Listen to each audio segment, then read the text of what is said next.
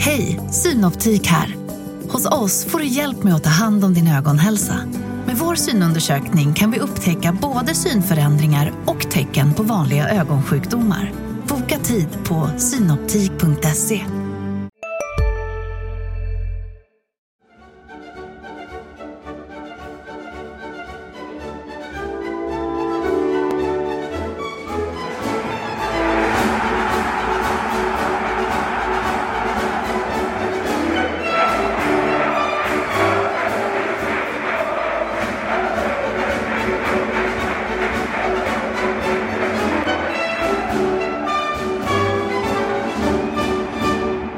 HIF är tillbaka i matchspel, om än träningsmatcher. Det är ju fortfarande ett tag kvar tills höstsäsongen startar mitt i sommaren i Superettan. Matchen som spelades senast, det var uppe på Strandvallen, borta mot Mjällby. Träningsmatch, allsvenska Mjällby och HIF kunde ha vunnit, men det blev en uddamålsförlust. Mjällby vann med 3-2. Den här matchen blir huvudfokus i veckans avsnitt av HIF-podden. Avsnitt nummer 182. Och eftersom det är sommar så är vi lite glesare befolkade här i HD-huset. Sebastian Rönnström är då still going strong. En konstant som gärna pratar fotboll och allra helst svensk fotboll i alla divisioner. Själv ska jag försöka hålla koll på honom. Mattias Hjelm heter jag. Och sen har vi inga fler här, för både Marian och Erik är lediga den här veckan. Så vi får försöka reda ut det här själva, Sebbe. Ja, vi kan konstatera att HIF var inte lika glest befolkat eh, uppe på Strandvallen. Det var 24 spelare som fick speltid i den matchen. Det vet jag inte om jag har upplevt i någon match tidigare att så många spelare har, eh, har varit eh, delaktiga. 13 byten eh, totalt. Ehm, det var, det var mycket att hålla ordning på i andra halvlek där när det, det blev byten konstant. Ja, när man tittar på så här rena siffror i efterhand då, där vi brukar skriva byten in, byten ut, så var det så här, mm, nu ska vi se. Man får hålla tungan rätt i, i mun och hjärncellerna på plats. För det var in och ut och ja, spelare som kom in i matchen och byttes ut i matchen. Så det fanns en del att hålla reda på. Men under alla omständigheter, Sebbe, du var på plats. Så jag tycker att du ska få ge någon slags kort sammanfattning först vad det faktiskt var du såg innan vi bryter ner det där i eh, detaljer kanske är väl små bitar, men eh, ändå olika ämnen från matchen. Mm, eh, jag tycker nästan vi kan eh, börja då med liksom avhandla andra halvlek, för det, det var ju vad det var med tanke på bytena. Det var dessutom Eh, HF slängde in många yngre spelare. Det var ju liksom ingen ordinarie elva. Eh, Mjällby behöll ju sitt, eh, sin startuppställning som, ja, bortsett från eh, Colin Rössler som är på U21-EM med Norge och eh, ja, så har de ju sålt eh, eh Otto Rosengren till, till MFF. Ju, så. De hade i princip eh, fullt lag eh, och behöll det en bit in i andra halvlek. Eh, då, var det ju, eller då skulle det ju vara en viss klasskillnad eftersom Mjällby ligger stabilt i allsvenskan medan HIF då hade ett eh, ett betydligt mer liksom reservbetonat lag där i andra halvlek. Och sen så kom byten och, och ja, det, det, blev hackigt, och, som det ofta blir i andra halvlek i, i träningsmatcher. Så, så där är väl egentligen inte så mycket att orda om så. Mjällby fick in två mål, vann matchen. Eh, men resultatet i sig är ju inte det viktiga i, i en sån match. Eh, däremot eh, tycker jag det var betydligt mer intressant att se första halvlek, för det det var, eh, det var en bra prestation av HIF. De var eh, bättre än Mjällby, bättre än allsvenska Mjällby. Eh, vilket egentligen säger ganska mycket utifrån hur HIF har presterat under de första tolv matcherna av Superettan ja, under vårsäsongen. Det var, det var ju stora steg framåt i, i spelet. Sen ska vi ha med oss att det behöver inte betyda för mycket, för vi såg HIF vinna mot, ett, eh, mot Kalmar bara veckor innan den innan premiären i Superettan på Olympiafältet. Då tyckte man också att ja, men här är, det börjar ljusna, ser bättre ut. Det gav ingen effekt. Eh, efter det. Men eh, nu tycker jag ändå att, alltså, får man ju fokusera på denna matchen såklart. Det är svårt att veta vad som händer efter det. Och då var det tydliga steg framåt. Eh, jag tycker framförallt alltså mixen mellan att HIF eh, lyckades eh, bra med sitt eh, ganska höga pressspel eh, och framförallt eh, tyckte jag att de största stegen togs i spelet med boll, speluppbyggnaden. Det var eh, passningar som skar genom lagdelar. Man utnyttjade till exempel Amar Amamusin kom ner så att man kunde sätta en längre boll från mittback, alltså på marken, upp till Musin som sen kunde vägga tillbaka upp på en, eh, på en rättfän eh, mittfältare. Även Benjamin Aqua eh, hittar man sådana lösningar med. Och sen så eh, Adam Hellborg och eh, Sumar Almadjed eh, såg bekväma och bra ut på mitten. Sumar Almadjed såg riktigt spelsugen ut. Han var framme långt upp och pressa mot målvakt tidigt i matchen. Så, så det är en sån spelare som ska bli oerhört intressant att se här nu under hösten. För han, det känns som han börjar ta kliv och närma sig den formen han höll innan den eh, jobbiga skadan där i, i Boys. Eh, han har en bit kvar till, till den formen. Då var han ju riktigt, riktigt bra. Eh, men han, han eh, börjar eh, se bättre och bättre ut och, och kommer mest troligt, om han fortsätter så här, och, och bli en stor nyckelspelare i höst för HF. För det är ju en väldigt passningsskicklig spelare, en, en intelligent fotbollsspelare. Det är ju, eh, HIF är ju i behov av någon som kan liksom kontrollera matcher, som kan styra spelet ehm, ett bra samarbete tycker jag med Adam Hellborg eh, som var lite mer tillbakadragen av de två. Där, eh, där fanns eh, positiva tendenser, inte minst på, på mittfältet, men även eh, andra spelare som, eh, som gjorde det bra. Ska vi ändå, med tanke på alla byten som var, som kom in och kom ut. Ja, det är ju så med byten. Man kommer in och spelare går ut, så det är ganska logiskt. Men, men med tanke på att det händer mycket. Ska vi bara ta startelvan ändå? För den var ju i mångt och mycket ganska lik eh, den som avslutade vårsäsongen. Ja, ja, men det var ju Kalle Joelsson i mål. Det var en backlinje med Fredrik Holst, Kasper Videll, Emil Hellman, Simon Bengtsson. Eh, och så mittfältet då, Benjamin Aqua lite mer framskjuten och så eh, Adam Hellborg, Sumar Al-Majed. Erik Ring till höger, Amar Musin i mitten, eh, Amin Alhamavi till, till vänster. Amin Alhamavi eh, blev skadad och gick ut i 24 minuten. Då kom Rasmus Jönsson in eh, som också såg ja, men helt okej ut med tanke på eh, att han har varit borta en tid med, med skada. Du nämnde Somar Almadjed. Han gjorde också sitt första mål i HIF och som var första målet i matchen efter en hörna. Och om man inte har spelat flipper någon gång i sitt liv så kan man titta på det målet, för det var rätt mycket flipper. Fram och tillbaka eh, bollen och till slut framför fötterna hos Almadjed som tryckte upp bollen till ledning då för HIF. Simon Bengtsson var ju nära att skruva in hörnan. Den tog ju i, eh, i stolpen, eh, men sen som du säger blev det ju mycket flipper men där HIF eh, var hungrigast och, och fick in bollen. Eh, vilket också var lite intressant att se att man liksom gjorde mål på fasta. Eh, sen kvitterar ju Mjällby och det, det är ju ett lite så billigare mål eftersom det är ett inlägg från högerkanten där Alexander Johansson får stå i princip helt eh, fri i, i mitten. Så det, det är ju ett svagt eh, agerande av HIFs eh, försvar i, i den situationen. Och det målet är speciellt på ett sätt, vilket också Stuart Baxter, tränaren, sa till dig i intervjun efteråt, att han hade sett det där hända. Jag tror han använde att det var som gammal tvätt. Ja, Vilket var väldigt roligt uttryckt för övrigt.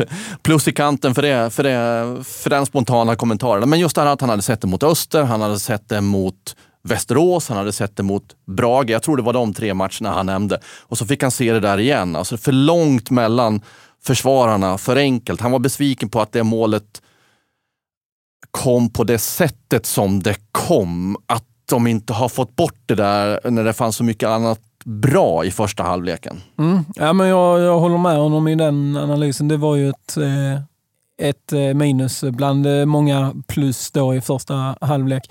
det, de hade ju en del problem just på sin vänsterkant, HF. Herman Harman Johansson hade skapa liksom oreda eh, för eh, Simon Bengtsson och, och även eh, liksom vänstra mittbacken Emil Hellman. De, de hade, där, där var det lite kämpigt eh, defensivt eh, och, och hålla ordning på, på Mjällby. Det var där många av Mjällbys attacker kom ifrån.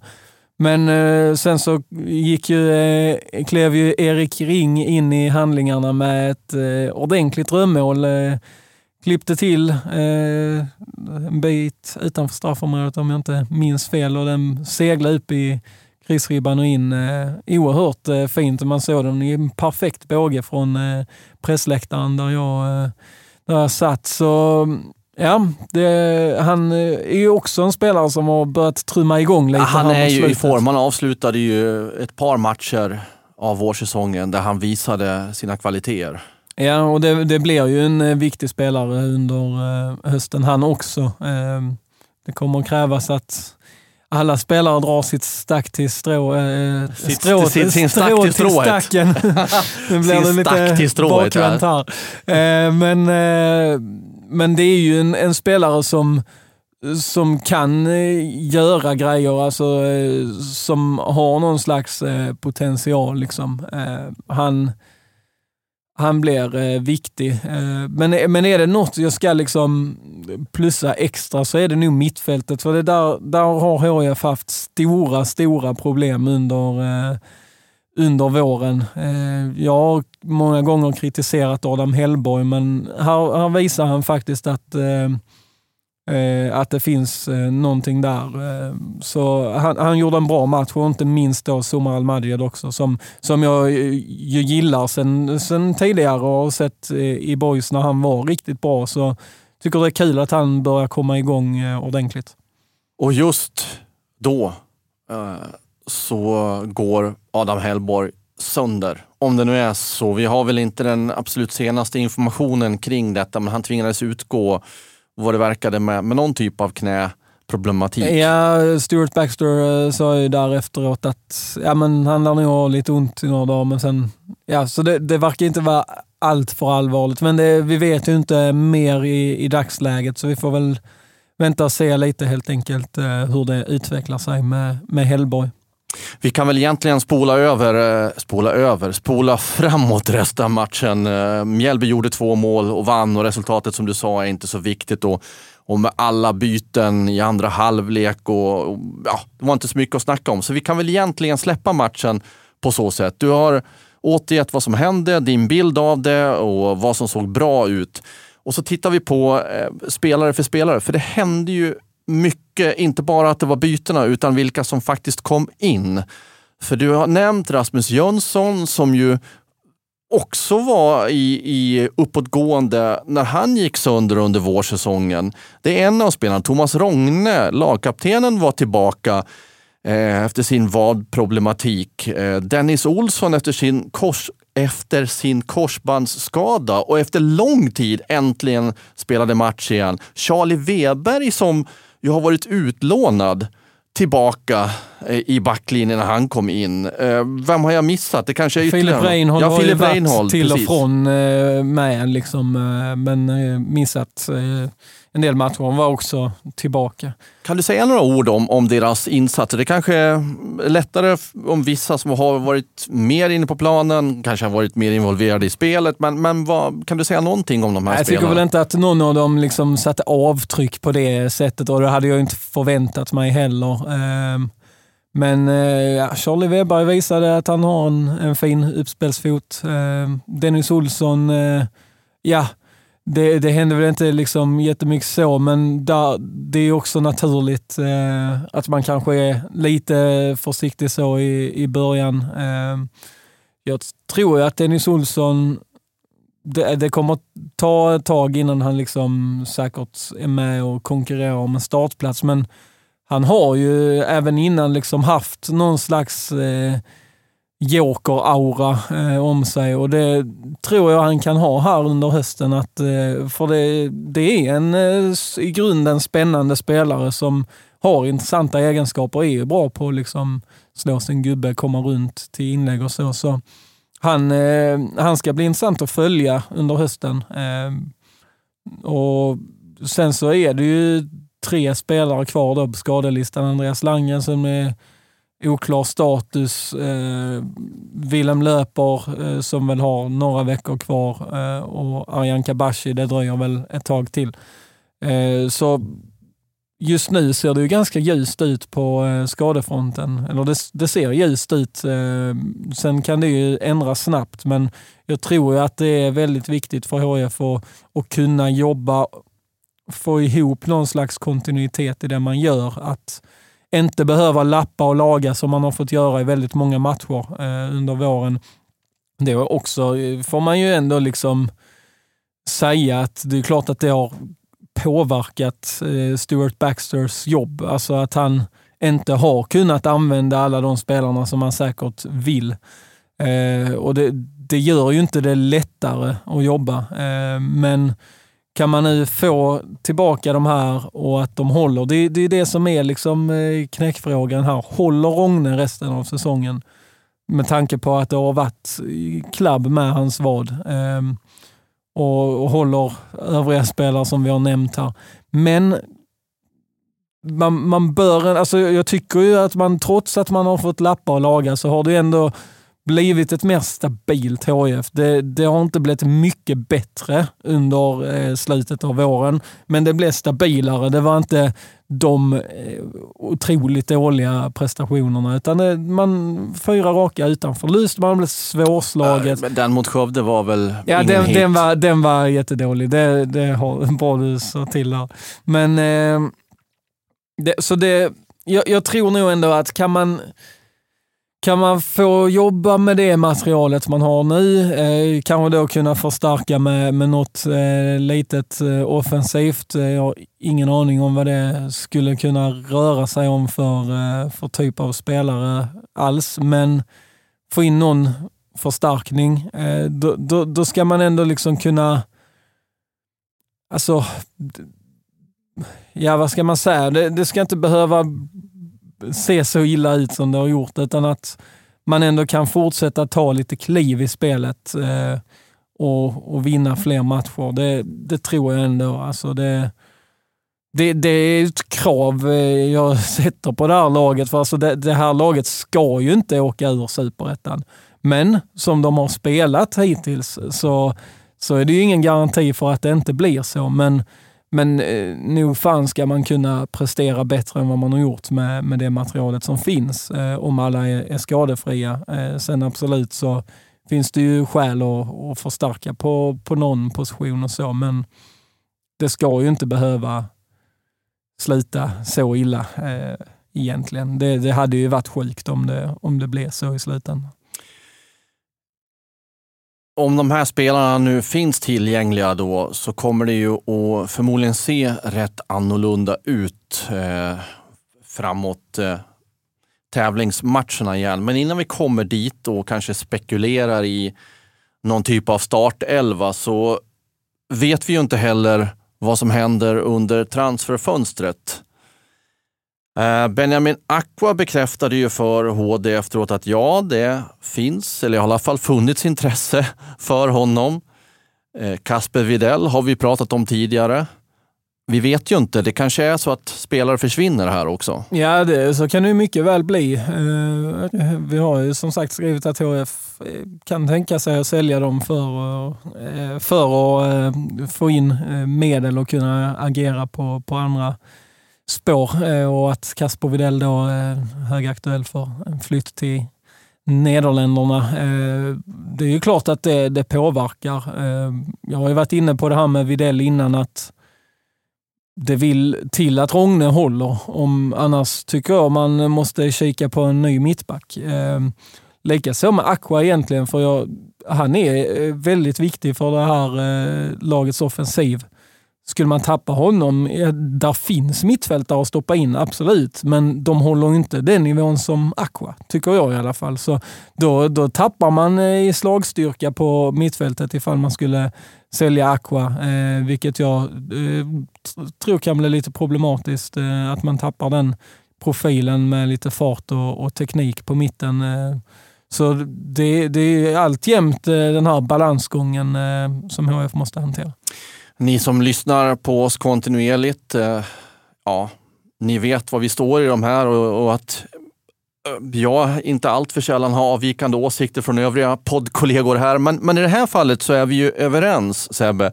Och jag tror inte att ni som lyssnar här, att alla ni är överens med oss om detta. Men jag är helt inne på det också att jag tycker inte man ska sälja Aqua. Eh, för jag tror inte man kan få in den kvaliteten för de pengarna man faktiskt får för honom. Jag, jag tror att man binder ris till sin egen rygg. Jag tror man säger något sånt i ordspråket genom att sälja, sälja Aqua om det skulle vara aktuellt. Så eh, man har inte riktigt råd att, att äh, spela bort det esset i leken, om man nu kan säga det på den här nivån. Det är inte så att Aqua har stängt in 15 baljor och varit helt fundamental i varenda match. Men det finns ju, ni brukar prata om X-faktor, men, men det finns ju någonting mer hos honom. Du nämner, nämner farten, det finns teknik, han kan vända snabbt.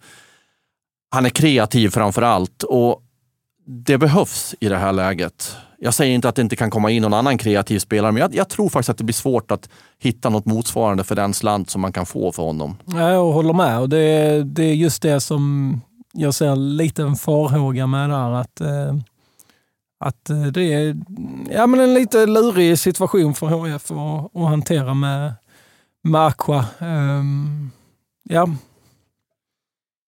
Men... Hej, Ulf Kristersson här.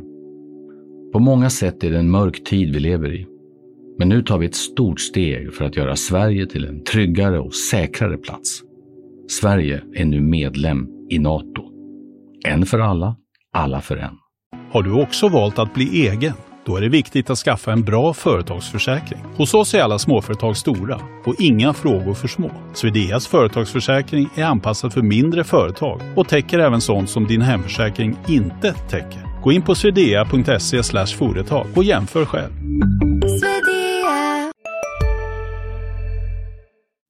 Okej, okay, än så länge är de fortfarande hif spelare Vi har pratat nu om matchen, hur mycket man nu kan eh, gå igenom en träningsmatch, men vi har gjort det eh, ganska mycket nu. Det är en träningsmatch till innan eh, det är omstart hemma mot Östersund den 10 juli för HIF.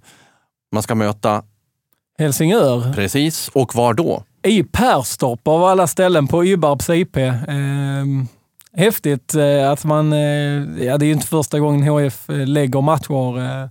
Man har ju varit ute i, i viken och spelat förr om åren, även varit i, i vackra Strövelstorp och, och spelat. Så det, det, Har du någon koppling till Strövelstorp? Eller? Kan vara så. Kan vara så. Men så det har ju... Men det, ja, det är, är klart det är lite typ kul. sportchef där ute. ja, men lägg av. Men, men så... Eh, jag tycker det är kul att man liksom flyttar ut, flyttar ut eh, de här matcherna och, och kan eh, liksom visa upp sig lite på, på andra ställen i nordvästra Skåne och, och inte bara på Olympia. Det blir väl en, en folkfest eh, för eh, Perstorpsborna och eh, kringliggande orter. Så det ja, men ett roligt initiativ, absolut. Och så är det ju Öresundspokalen också så eh, det är ju mycket som står på spel. Det såg vi ju i Helsingör i vintras när eh, det blev vilda glädjescener efter eh, Oliver Stojanovic Fredins sena segermål. Om det var genuin glädje eller lite lite väl många öl innanför västen på, på supportrarna. Det låter jag vara osagt, men, men det, var, det var häftiga scener när det blev planstormning och, och segersång och allting efter segern i den träningsmatchen. Så just i den här träningsmatchen så har resultatet betydelse? Det har ju faktiskt det. Det, och, och blir det oavgjort så, så vet vi att då, då blir det straffar. Och, eh, det är inte ofta man får uppleva en straffläggning när HF är involverad. Så du hoppas på oavgjort alltså? Ja, det hade varit lite spännande faktiskt om, om det blivit eh, dramatik i slutet på straffläggning. Eh, apropå transferfönstret, eh, innan vi blickar fram mot Östersunds matchen, det är en bit bort till den, men du som brukar surfa runt, glida runt kanske på allehanda fotbollssajter och snappar upp information där och där och där och här och här. Eh, det har hänt lite grann i alla fall i några klubbar med, med värvningar som är på gång och något starkt namn också hos en bottenkonkurrent. Ja, det har väl inte tagit eh, jättefart än. Transferfönstret öppnar ju först den 7 juli. Eh, men en av HIFs eh, bottenkollegor har ju rustat eh, genom en, en stark forwardsvärvning, åtminstone på pappret. Eh, Örebro som har tagit in Kalle Holmberg, har ju varit en, i många år notorisk målskytt i allsvenskan. Kommer nu senast från en eh, ja, lite märklig sejour i, på Malta, eh, så man vet väl inte exakt var han står eh, här och nu. Men, eh, men det är klart att det är ett starkt namn i en superettan-kontext. Så, så det är klart att eh, Örebro, eh, Örebro är väl kanske också den klubben i, i botten som har, liksom, eh, förutom HF, då, störst möjlighet att faktiskt kunna agera för att lyfta i tabellen. Jag har svårt att säga att Skövde ska liksom plocka in något starkt kort här eller AFC Eskilstuna och så. så Örebro och HIF är ju de som ändå kan vässa trupperna bäst, även om ekonomin inte är på topp i, i något av de lagen så, så finns det ju ändå en, eh, ja men, eh, något att, att stå på där med historik och, och så vidare. Så, eh, det är klart att alla lag eh, i botten lär göra vad de kan för att lyfta. Eh, sen så är ju frågan då vad som blir effekten av det. Eh, att göra alldeles för mycket eh, brukar ju sällan lösa sig heller eh, när, när lag är i en eh, krissituation. Vi såg i HIF som hade en sommar förra året där det var High Chaparral och sen så gick det skit ändå. Men det ska bli intressant att följa den här silly season och se vad, vad lagen faktiskt plockar in för någonting och vilka möjligheter de har att, och agera. Eh, jag tror att HF inte kommer att göra några jättestora rockader i eh, truppen den här. Eh, och jag, jag pratade med ordförande Fredrik Karlsson, tror det var i förra veckan. Ehm, och då sa ju han att ska de agera nu så lär det bli korttidslösningar. Då, det lär, man lär inte skriva några längre kontrakt och så, utan då är det året ut som gäller i, i första hand. Och det, det känns rimligt i detta fallet. Jag är ju alltid en förespråkare av eh, kontinuitet och eh, långsiktighet och, och allt vad det heter, men, men här är ju HIF faktiskt i ett läge där där de behöver rädda säsongen och, och sen så får man eh, lov att börja om på ny kula nästa. Och då, då ska man inte ha för mycket med sig in i, i den säsongen som kommer sen. Och man vet ju som sagt inte var man hamnar än. Eh, så, så i detta fallet kan jag ha eh, överseende med att man eh, kör lite mer korttidslösningar. Jag tycker det var fel att göra det förra säsongen för det fanns inte, det var inte, alltså vad ska man säga, att åka ur allsvenskan, den eh, liksom smällen är inte i närheten av lika stor som det skulle vara att trilla ur superettan. Så här får man lov att liksom tänka mer kortsiktigt i detta fallet. Det finns ju också en aspekt till att eh, eh, förra sommaren så blev det ju, jag ska inte säga ett helt ett, halv, en halv trupp som kom in, men, men, nästan. Alltså det blev väldigt, väldigt många. Och man ska hinna spela ihop sig också under en andra halva av säsongen och få ihop det till ett lag. Det kan ju funka, men det är ju, visar sig att det var inte särskilt enkelt och det kunde man också förutse på förhand att det kommer inte att bli enkelt. Så det finns ju, det finns ju ingen vinning i att plocka in för många namn heller, för då kan det bli hela havet stormar.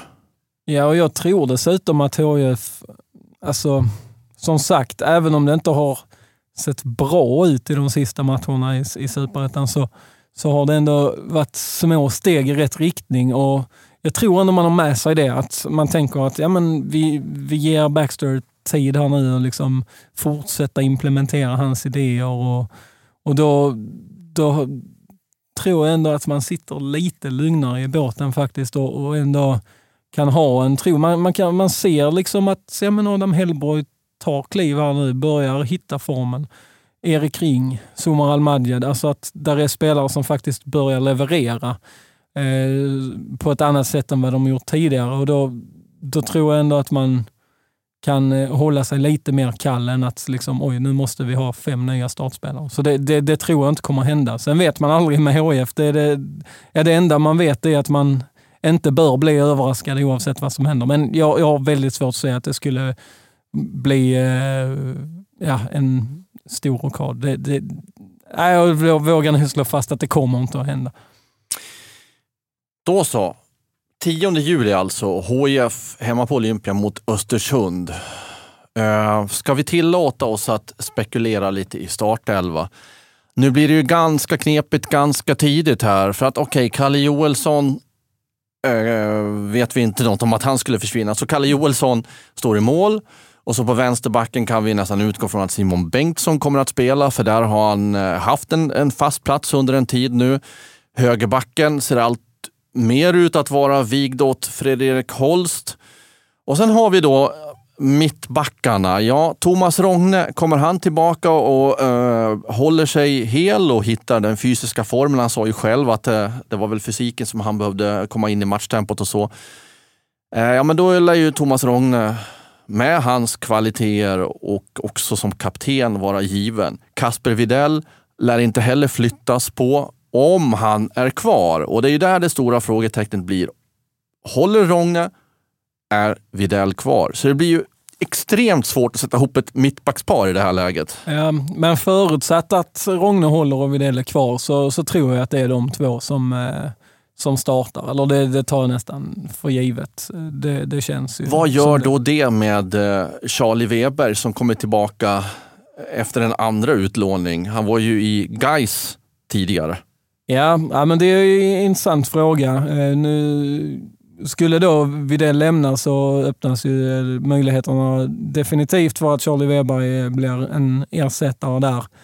Eh, men så länge Widell är kvar så tycker jag att Alltså Charlie Weber är en bra superettanback, men jag tycker inte det finns någon anledning att köra något annat mittbackspar än Widell och Rogne så länge de två är, är kvar och hela.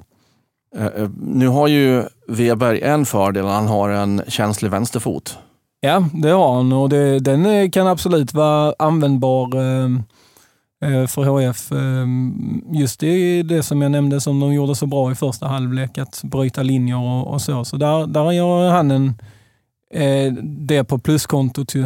Men jag tror ändå man ser eh, Videll och Rogne före i, i dagsläget. Men sen som sagt kan det ju hända att Videll lämnar och då, då är situationen en annan och då tycker jag att Charlie Weber står först i kön och ersätter. Så lämnar Videll, då ser du Rogne Weber? Ja.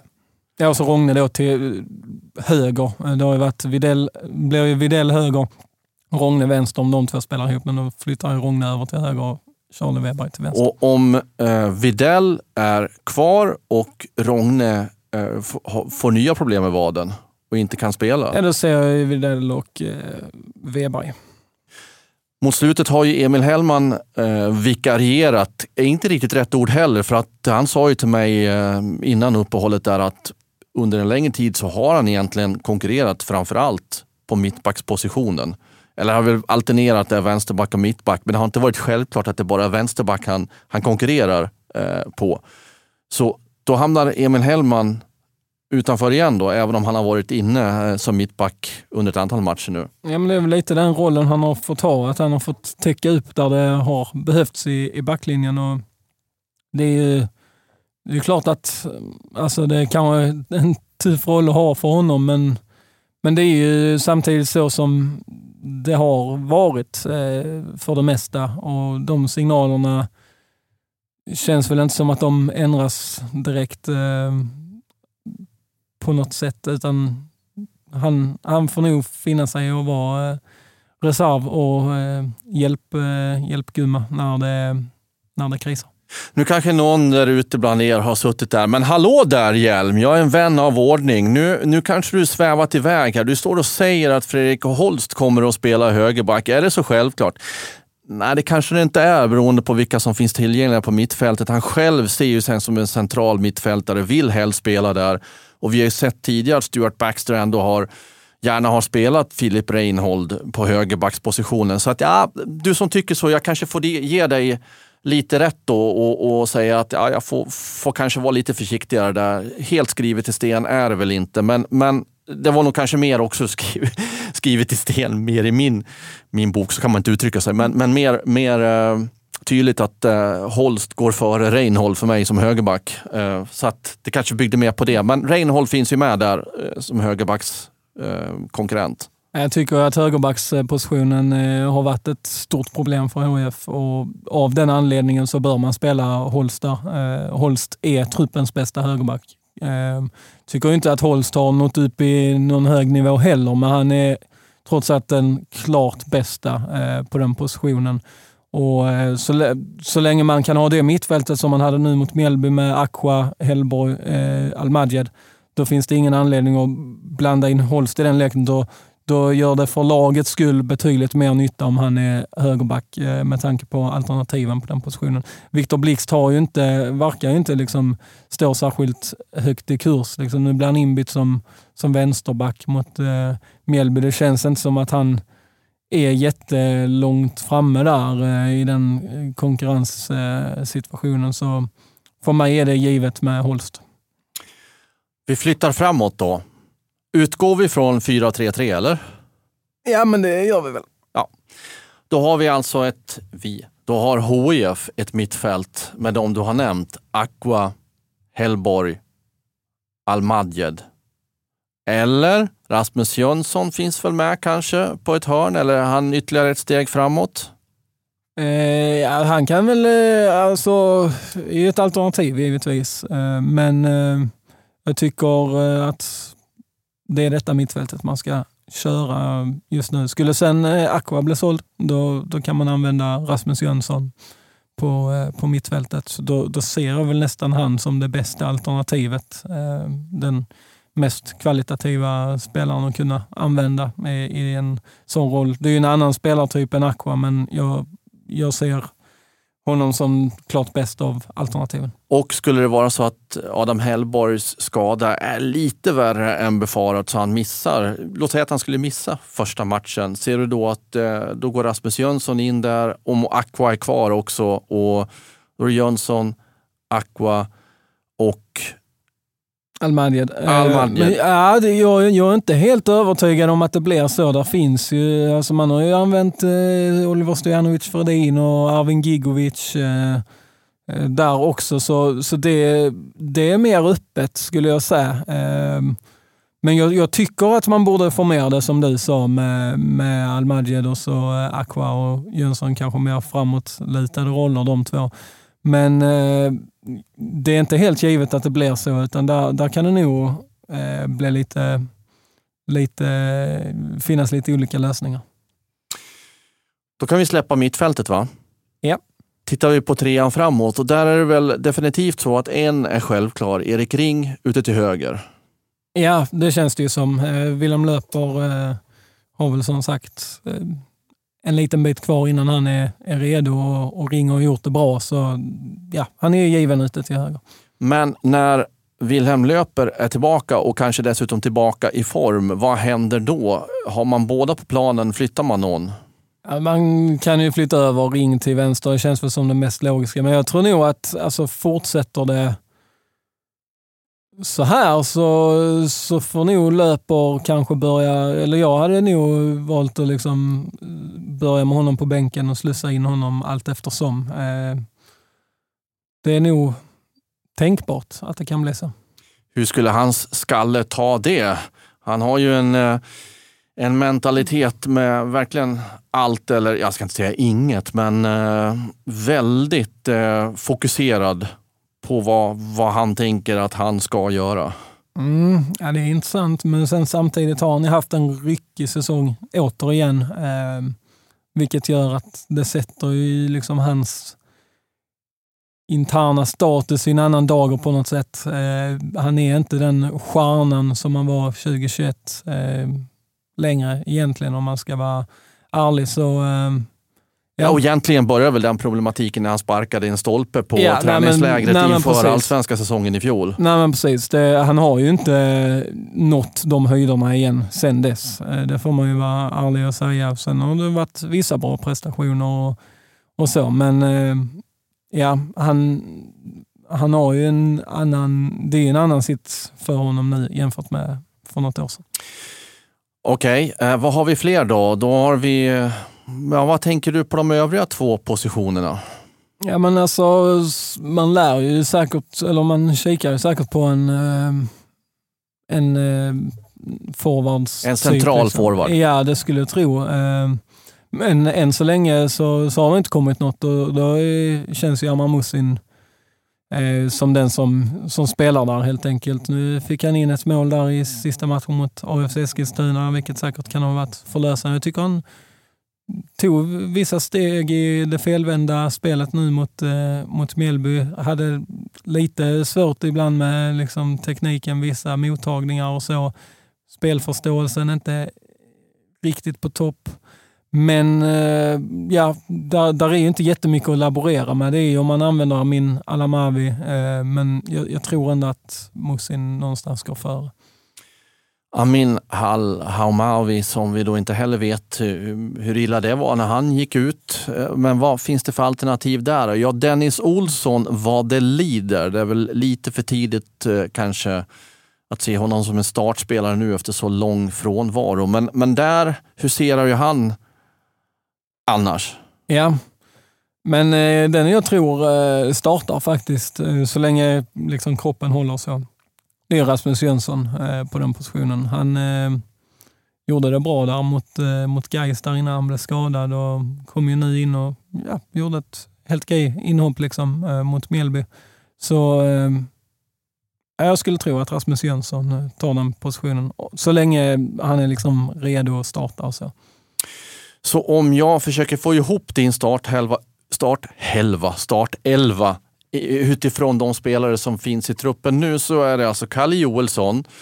Sen är det då från höger Holst och sen kommer alltså Rogne Videll. Eller var det tvärtom på dem? Widell Rungen. Videll Rogne ja. Och sen Bengtsson. Och sen då framför dem en trea med, med Aqua, Hellborg och Al-Madjed. Och en trea framför dem med Ring, Mosin, Jönsson. Alldeles korrekt. Och jag kommer ihåg namnen också. Det är Fantastiskt, nästan en, en stjärna till mig själv där. tycker jag. Ja, Det är du värd. det är inte så lätt för mig med namn och år. Eh, ja, då har vi kanske tömt så mycket som vi egentligen har med eh, HIFs herrar så här långt. Eller är det något jag har missat, eh, Sebbe? Nej, inte vad jag kan eh, komma på. Det är ju som sagt ett liksom, lite stiltje så, men det lär väl eh, braka loss vad det lider här med, med spekulationer kring nyförvärv och, och eh, flyttar och, och hit och dit. Eh, vi får hålla alla ögon och öron öppna här under fortsättningen av sommaren. Vi släpper herrarna då och går över till damerna, damerna i sin division 2-serie. Så var det ju faktiskt så att HIF tappade poäng mot Achim eh, senast. Det blev 2-2 trots att HIF ledde med 2-0 på bortaplan genom två mål av Sanna Nilsson. Men Achim eh, både reducerade och kvitterade och så blev det ett kryss. Och då skulle man ju kunna tänka sig att aha, då tappade väl HIF serieledningen också. Men nej, det gjorde de inte därför att Zenit, som ju de går en, en tvåkamp med, en duell med om att ta hem seriesegern som det ser ut i tabellen. Zenit eh, hade ju, eh, eh fick inte med sig mer än en poäng heller hemma mot Valinge-Derome. 2-2 eh, där också.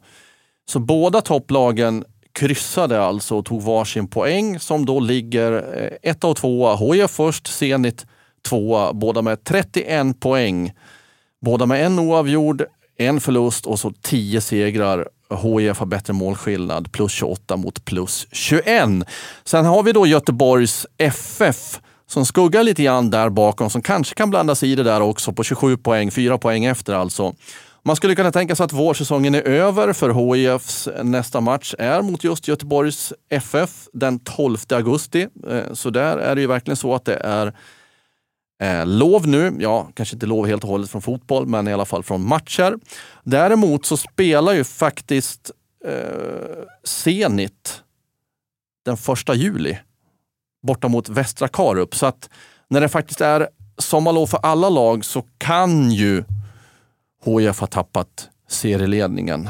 Det är ju inte alls omöjligt att topplaget Zenit faktiskt vinner mot Västra Karup borta och övertar då serieledningen över sommaren. Med en match mer, mer spelad. spelad. Precis. Det är lite intressant i, i bottenstriden där också, eh, ur ett nordvästskånskt perspektiv. Eskilsminnes eh, akademilag eh, och Hittarp eh, ligger på nedflyttningsplats. Och, eh, ja, det är en jämn bottenstrid där även Västra Karup är indraget. Så, så det är ju lite spännande att följa även där hur det går för, för lokala lagen i den serien. Ja, det är lite synd eh, att det går så knackigt för flera av de lokala lagen. För damfotbollen är inte i behov av att gå åt det hållet i Helsingborg med omnejd. Eh, lite uppåt också från Helsingborg. Damfotbollen behöver ju få skjuts framåt på alla plan. Både vad gäller antalet spelare och spelare som är duktiga och lag som gör det bra. Så det är ju, skulle ju vara... Det skulle vara lite synd om något av de lokala lagen åker ner i trean. Ja, det skulle det vara. Sen kanske det är något eh, som, som går ut på andra sidan, men eh, ja, lite tråkigt om det, skulle sluta så. Men det är mycket kvar som, som ni vet av alla serier. Eh, det är inte mycket kvar av HIF-podden, nämligen ingenting alls. Vi ska egentligen bara säga att vi återkommer, kanske inte kontinuerligt varje vecka. Som jag sa inledningsvis, vi är ju lite glesare med folk under sommar eh, och semesterperioder. Men vi ska göra vad vi kan för att upprätthålla. Vi kanske kommer att komma tillbaka i en sån här form med bara två spelare. Det är inte omöjligt att spela med en man kort. Det funkar ju i fotboll också. Så eh, vi får väl se hur uppställningen ser ut vad det lider och när vi kommer tillbaka nästa gång. Men eh, det kommer ni märka, hd.se, där har ni allt ni behöver ha, hoppas vi, eh, från HIF-sammanhang. Så där kan ni alltid surfa in. Med de orden så tackar jag dig Sebbe. Och jag tackar framförallt er som har lyssnat. Och så hälsar jag er på återhörande när det är dags och önskar er sköna, härliga sommardagar.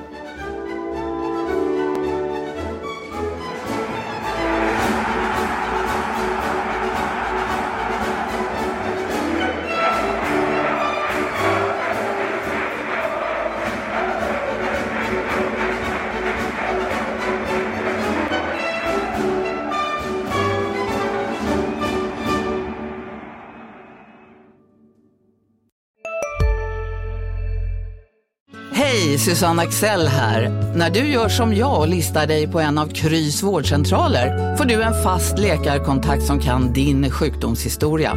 Du får träffa erfarna specialister, tillgång till lättakuten och så kan du chatta med vårdpersonalen. Så gör ditt viktigaste val idag, lista dig hos Kry. En nyhet. Nu kan du teckna livförsäkring hos Trygg-Hansa.